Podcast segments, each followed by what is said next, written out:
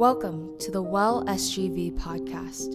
We exist to multiply followers of Jesus rooted in the gospel who worship, walk, and witness to God's glory. Here's our message for the week. Uh, story of Adam and Eve. There was more than that just happened that they got kicked out of this paradise and they ate from this fruit. And we know these stories. Now, I'll kind of unpackage it for you, but I want you to have look at it in a different perspective. You know, in the book of Matthew, in chapter two, there's a story that only Matthew tells about the Magi. These group of men. We don't know if there was three of them. You guys know that there, there could have been more, right? The reason there's always three of in the little uh, nativity scene is because there was three gifts. So they thought there was three of them that came.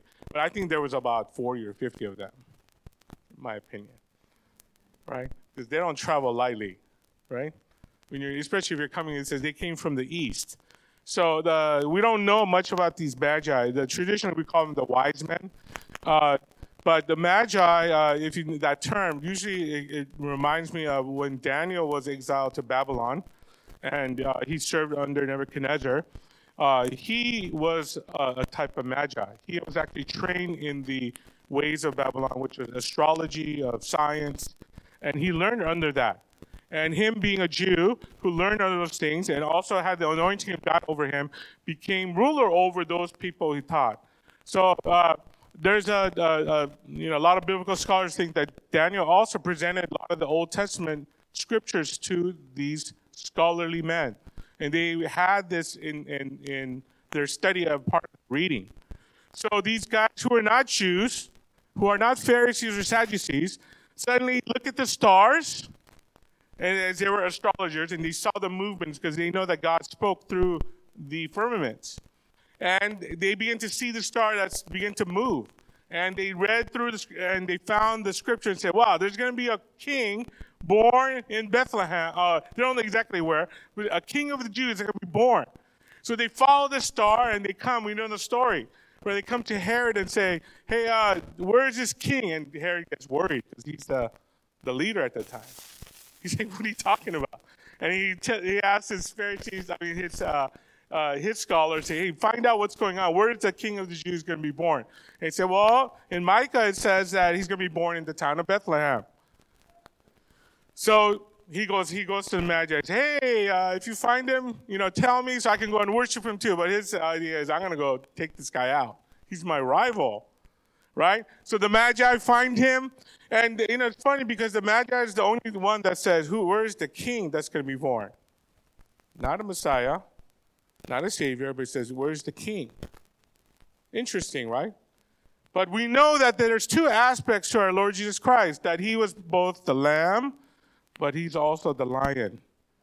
And I think for a lot of times when we come to the Lord, and this is kind of, I think the enemy plays this game with us, that yeah, the, the, the, the meek side of Jesus, the lovely side, you know, who hugs the children, and you know, heals the sick, it does all those good things. But there's another side of Jesus where he talked with the Pharisees, and he was very sharp with them. And we know, and I'll talk about this at the end, when Jesus comes back, and Jesus is coming back, to, to get his bride, his, uh, his body of Christ. He's going to come and get us. Right? And I just went to a marriage and I saw that uh, Jesus going to wait, and we, the body, the perfected bride, walking down the aisle to meet our bridegroom. It's going to happen. I'm waiting for that day. I'm praying for that day. But Jesus is not going to come back as this meek little baby like he did in the first time. He's going to come back in the pomp and circumstance that he deserves as the king. And he's going to come with some forces. And we sometimes forget that aspect of our Lord Jesus Christ. That he came as a king to reestablish something that had been broken, that he gave over to Adam and Eve as a steward that they should have done, but yet in their disobedience, relinquished that authority to Satan. And thus you see the result in our world today. So Jesus did not only come to reestablish our relationship with the Lord and to save us from our eternal damnation of separation from God of what Adam and did. He, came also to reestablish the kingdom of God that was broken in the relationship that was broken between Adam and Eve and God the Father. And let me unpackage that for you a little bit. Um, If you got, uh, if you look at Isaiah 9, 6 through 7, uh, there's an interesting part about uh, the, the prophecy that uh, Isaiah gives of the coming Jesus' birth. Um, and uh, it says in uh, Isaiah 9, 6 through 7, it says, for, for to us a child is born, to us a son is given, and the government will be on his shoulders. And he will be called the Wonderful Counselor, Mighty God, Everlasting Father, Prince of Peace. Of the greatness of his government and peace there will be no end. And he will reign on David's throne and over his kingdom establishing and upholding it with justice and righteousness from that time on and forever. And the zeal of the Lord Almighty will accomplish this. You know, Jesus taught more on the concept of kingdom of God than any other topic when he was on the earth. You guys know that? The second was money.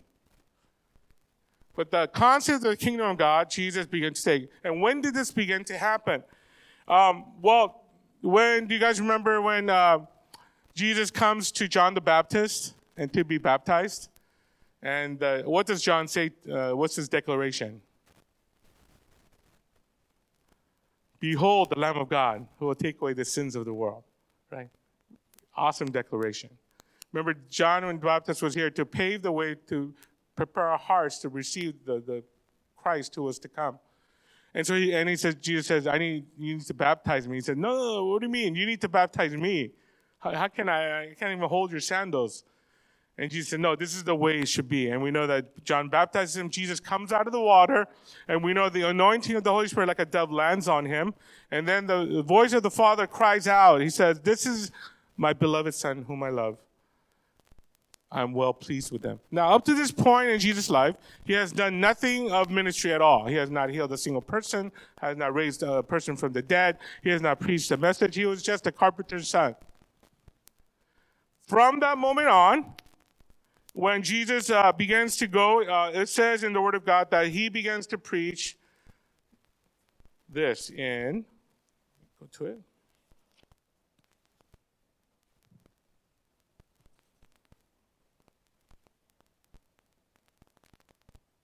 Uh, Mark 1 14, 15. After John uh, was put in prison, Jesus went to Galilee uh, proclaiming the good news of God.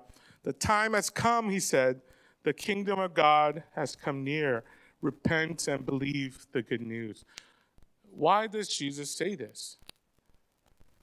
Because now, in the coming and the anointing, right, the anointed one, Christ, uh, in, in, as he's now launched into his earthly ministry, he begins to preach that the kingdom is near. And he says, repent. And he says, uh, believe the good news. Now, the good news we know includes salvation. I've mentioned that. But the, the part of the fullness of that good news is Jesus came to restore the kingdom of God here on earth. And do you remember when the, the disciples asked Jesus, teach us how to pray? The beginning of that prayer says what? Our Father who is in heaven, hallowed be thy name. Thy kingdom come thy will be done on earth as it is in heaven. God's will is not just that he saves us and takes away us from this world. I think we have it all wrong. A lot of us are waiting to be just raptured away. Let's just, just hold on and survive. And then, you know, God's going to whoosh us away into to paradise and we're going to free of this pain of this world and all the things we're going through. And I believe that's why in today's time, in our modern culture, Christianity has, has lost its influence and power. We all want to escape this world instead of trying to reestablish the kingdom of God. Now, when Jesus, what Jesus started, and we know that what he had done, because in his death and resurrection and sinful life, he says in, in what part of the thing, he says, all the keys of heaven and Hades in Revelations 1, 17, 18 says, and I hold the keys of death and Hades. So in his resurrection, he begins to now, what devil tried to do in his earlier times, to, to take over this world and to, and to destroy God's people and to bring us under the dominion of his power so that our, our relationship with God will eternally be broken. Jesus comes and begins to uh, take that away. Do you guys remember when Jesus, uh, uh, right after he was baptized, and we mentioned that, uh, he goes into the desert, right? And then he fasts for 40 days and it prays for 40 and 40 nights. And then uh, the Satan comes and um, tempts him. All right? And in this temptation, uh, several things happens. And in the final passing of that, um, yeah, in Matthew 4, uh,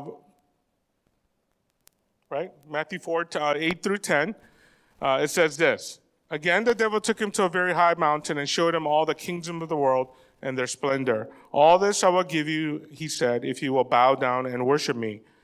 Jesus said to him, Away from me, Satan, for it's written, Worship the Lord your God and serve him only.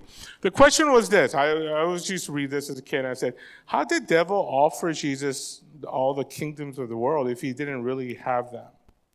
Was he lying about it? Like holding something that was not really there, like an illusion?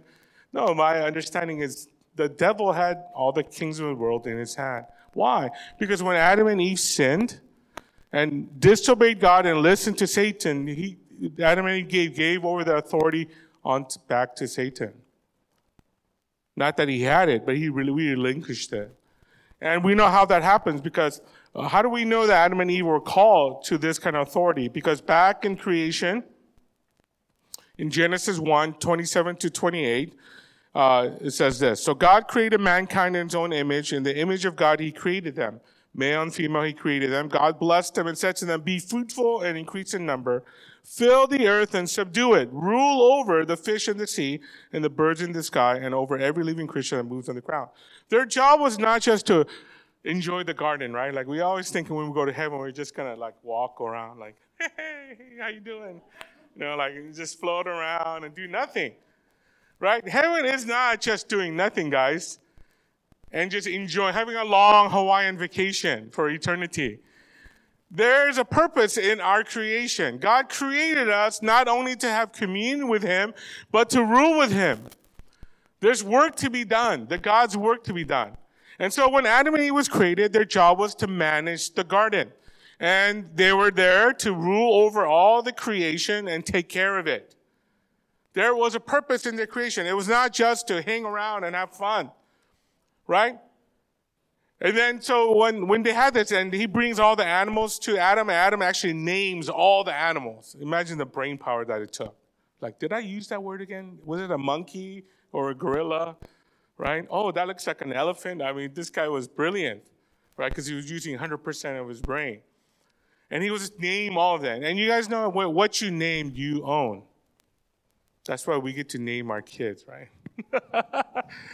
That's why God knows our name. He knew our name before we were created.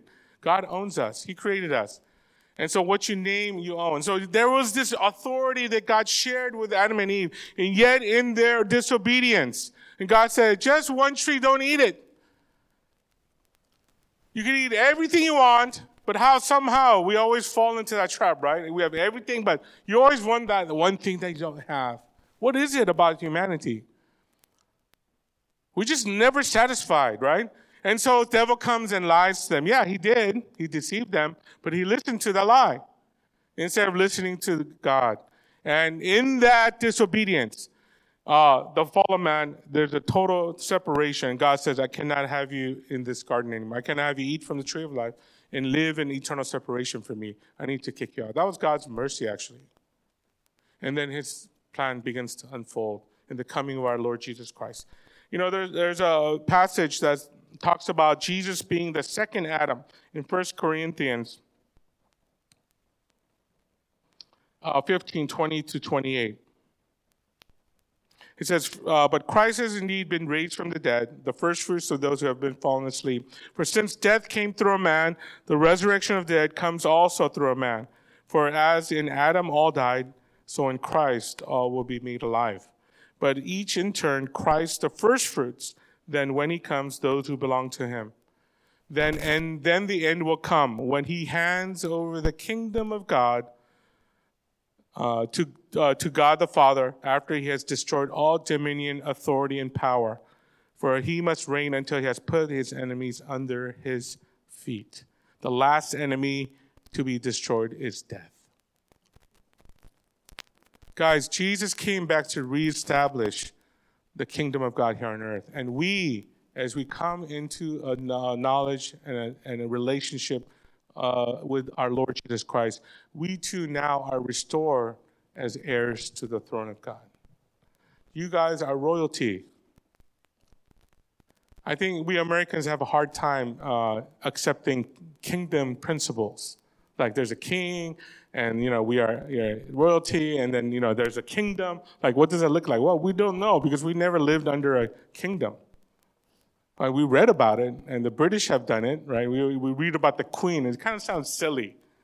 I was reading some of the things you, you can't do when you meet the Queen. I was like, are you kidding me? You know, you can't talk to her unless she talks to you first. Don't touch her, right? You got to curtsy.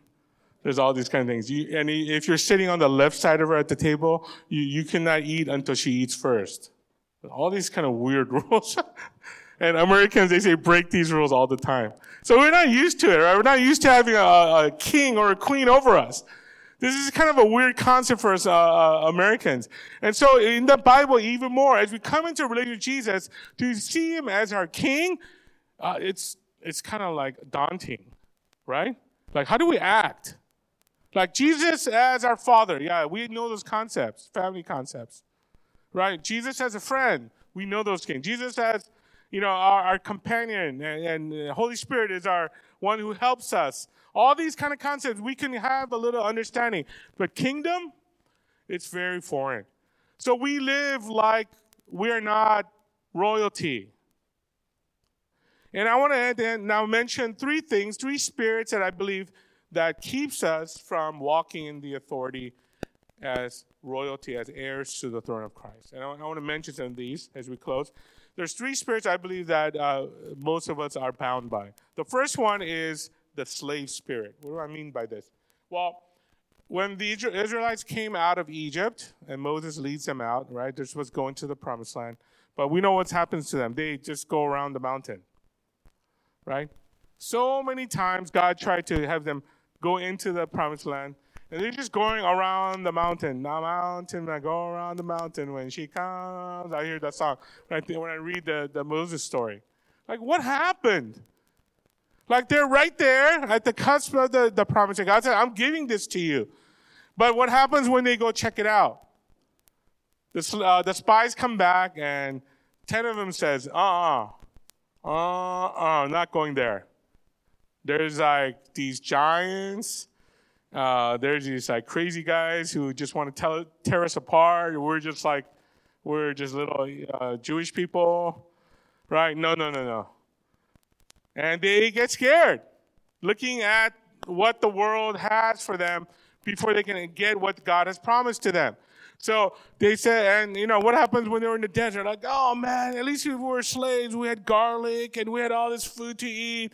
What, we have to eat this manna all the time? Like, Ah, where's the water, Moses?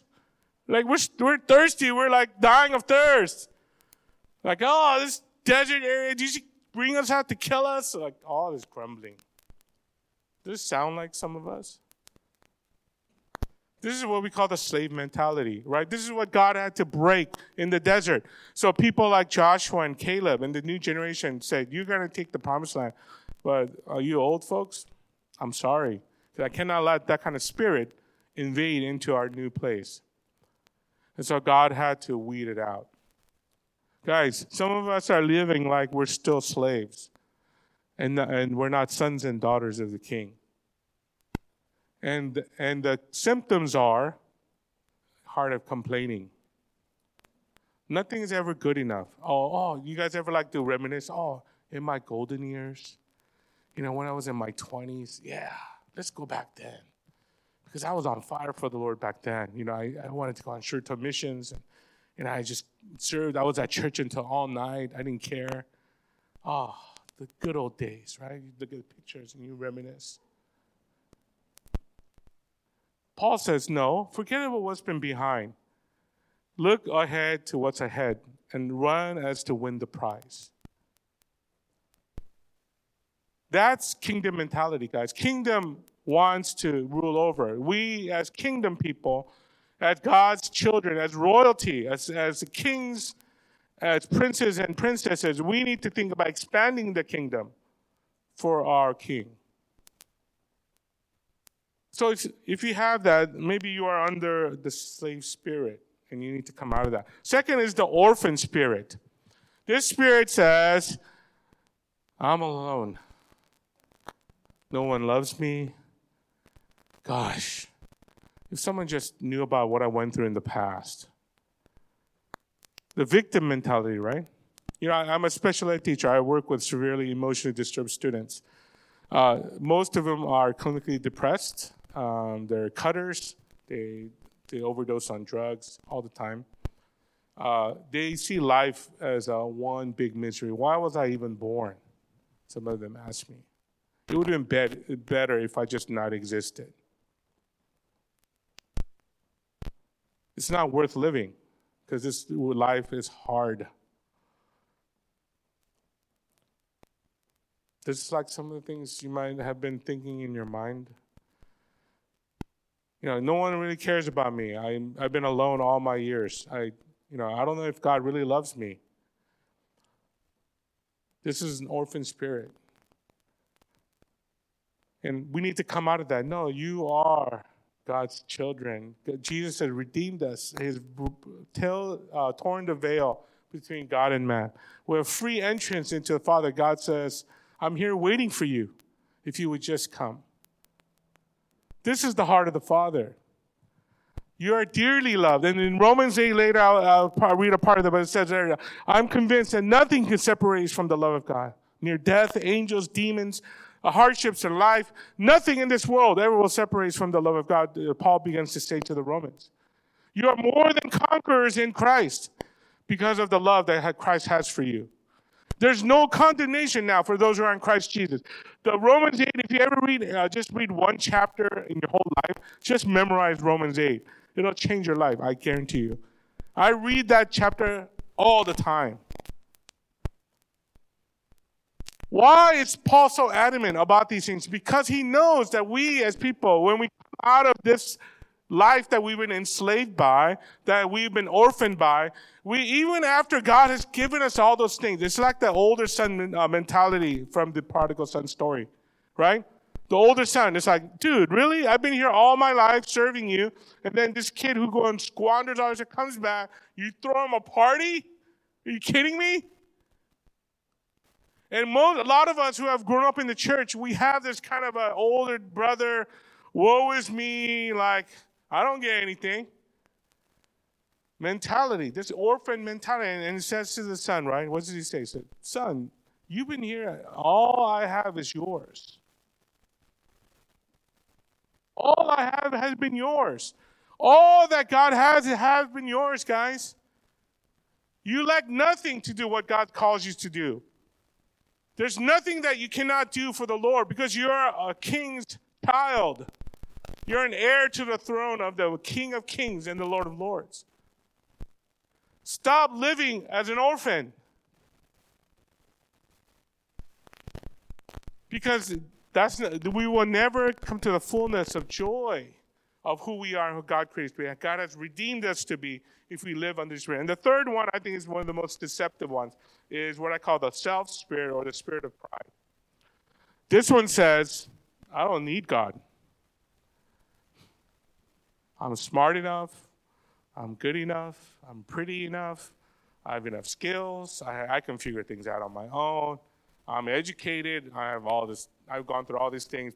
I don't need God.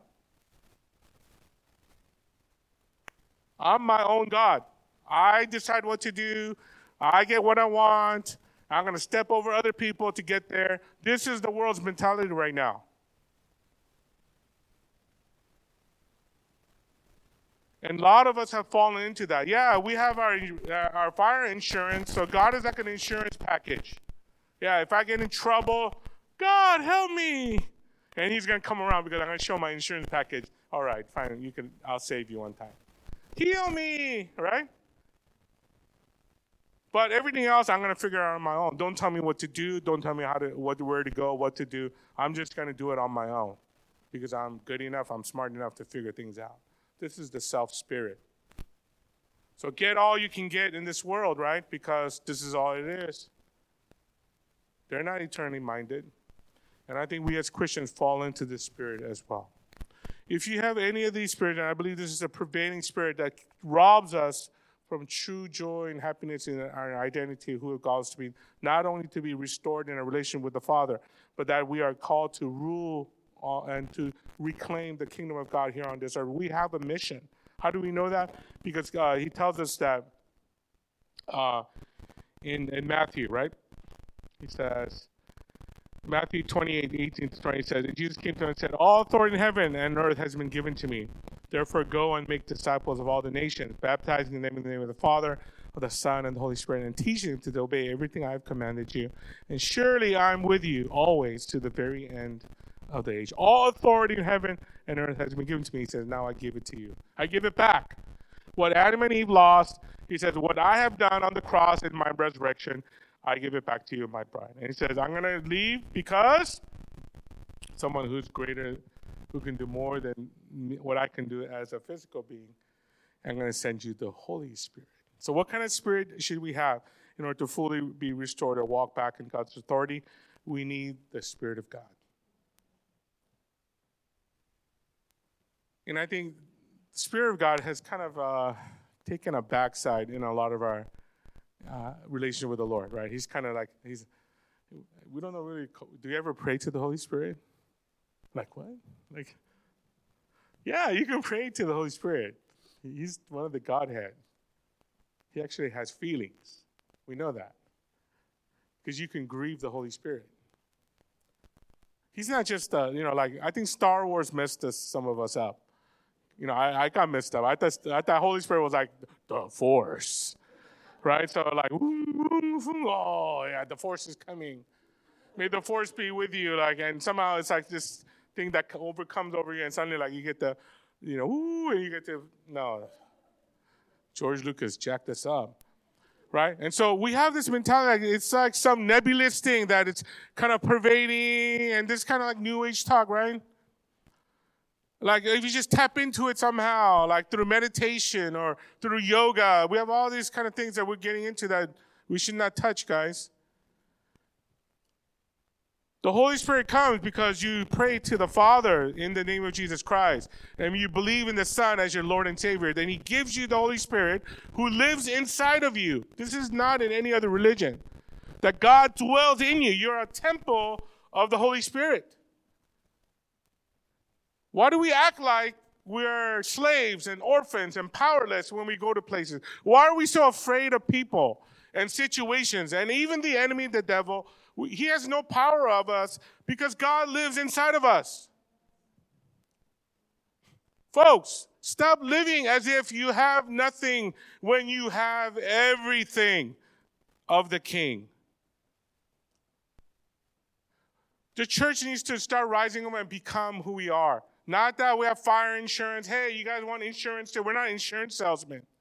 You know, now when I look at people, yeah, salvation is important, and God is the one who does that. I don't do the saving, right? I go and I need to be an exemplification of who I am as a child of God.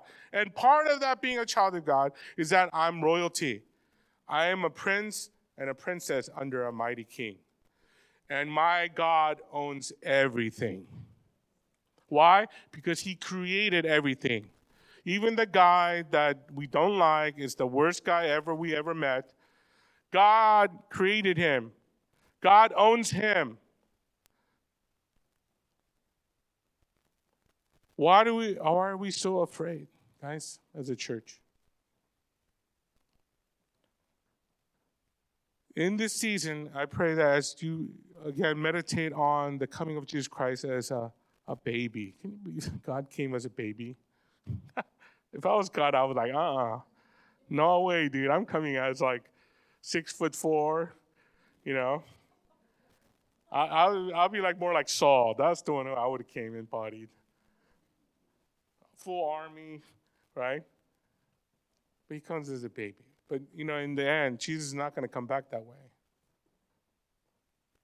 Because in that time, he had to be the Lamb of God in the end, he's going to come as the Lion of Judah. And let me read you as we end Revelations 19 11 through 16. Now I saw heaven open, and behold, a white horse, and he who sat on him was called faithful and true. And in righteousness he judges and makes war. His eyes were like a flame of fire, and on his head were many crowns. He had a name written that no one knew except himself. He was clothed with a robe in blood, and his name is called the Word of God. And the armies of heaven, clothed in fine linen, white and clean, followed him on white horses. Now out of his mouth comes goes a sharp sword, and that with it he should strike the nations. And he himself will rule with a rod of iron. He himself uh, threads uh, the winepress of the fierceness and wrath of the Almighty God. And he has on his robe and on his thigh a name written King of Kings and Lord of Lords. This is our Jesus. This is how he's coming back. You're not going to mistake it when he comes back the second time. People are going to say, Who's that? No, they're going to know. Either you're going to say hallelujah or like, Oh my gosh. Only two responses at that, at that moment because that is over. Guys, you guys are on the winning side. You guys know that you ever watch a football game and you know the results? It's not fun, right? But it's fun for us because we don't know how we're going to get to the end. But at the end, when the whistle blows, you're going to have the trophy in your hand. So why are you living like you're losers? the King of Kings and the Lord of Lords. That's who we serve. That's who is over us. You know, I'll tell you, I knew this last. You know, when I uh, immigrated to this uh, country, you know, we moved to, we were in Rowland Heights, and uh, I started school. I didn't know any English. You know, fat little Asian kid with a bowl haircut. You know, my mom used to actually cut my hair with a bowl under my head. I, I am not kidding. She lined us in the in the uh, in the garage, three boys and you know stripped all the way to our, just our skin piece. And she used to sit on there and and just put a bowl and cut her haircuts. I remember that. So we went to school like that. I didn't know any English. I didn't know how to talk to these like guys who are not uh, Koreans. So I remember uh, like I used to get teased a lot. I, I, I know I was getting teased even though I didn't know English. Uh, and my brother, who's three years older than me, so when I started, uh, it was like I was second grade, and he was in fifth grade. And so I remember one time he, we were supposed to walk home together, and he's not there.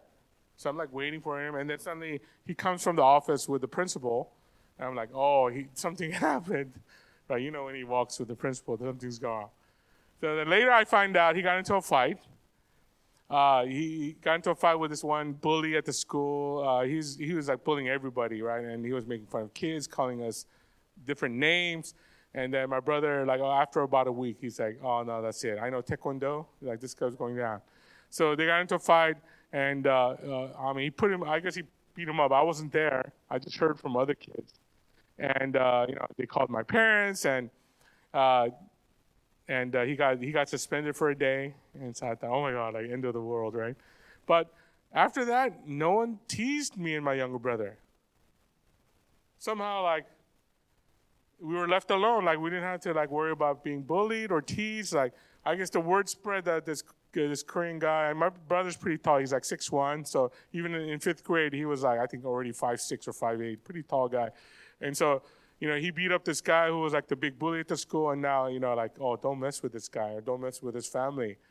Kind of the news came down, and I didn't have to worry anymore because my brother uh, kind of became the king of the elementary school. now, I, it's a funny story, but I say, we have a king who backs us up, who has all power, who has all authority, who has won over sin and death. Now, I want to talk to those of you who don't know the Lord yet. What are you waiting for?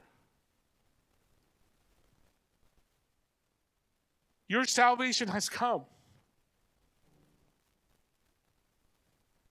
Just say yes to Him. I guarantee you, you will not regret it.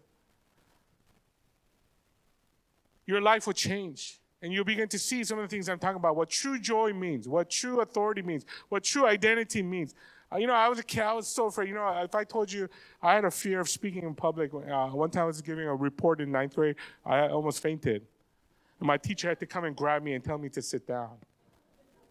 You don't believe me, right? There's no fear, there's nothing in your life that you cannot overcome if God is with you. If God is for you, in Romans 8, it says, Who can be against you? Friends, uh, I hope you think about this as you move along. Christianity is not just coming to church and doing nice things. And you know, we do all that. That's great. But there's a mission ahead of us that we need to think about, that God has each of us to do, and has empowered us to do, is to reestablish God's kingdom here on earth until it's finally done. And I pray that you will walk into that. Let's pray together.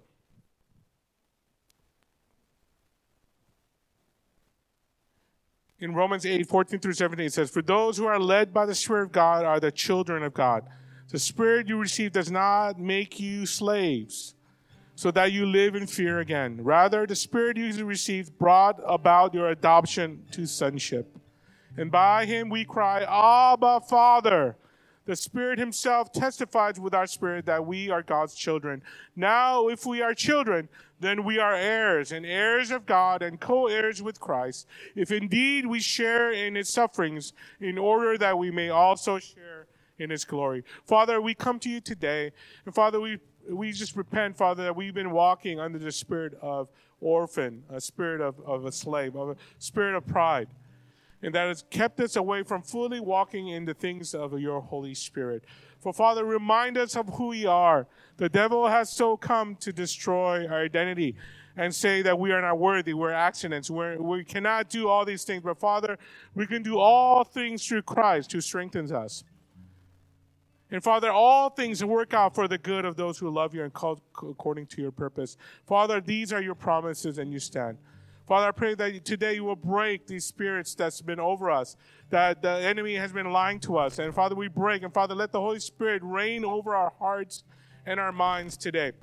And that we may freshly receive Christ in a new way that will bring wholeness and fullness of joy in the things as we do as we walk along in this life with you. So I pray for my brothers and sisters now. I pray, Lord, that you would just come and fill them with your Holy Spirit, even now as they sit in this place. They will not leave this place today uh, unless they have heard your voice and been filled with your spirit. Father, come and make yourself known in a new way.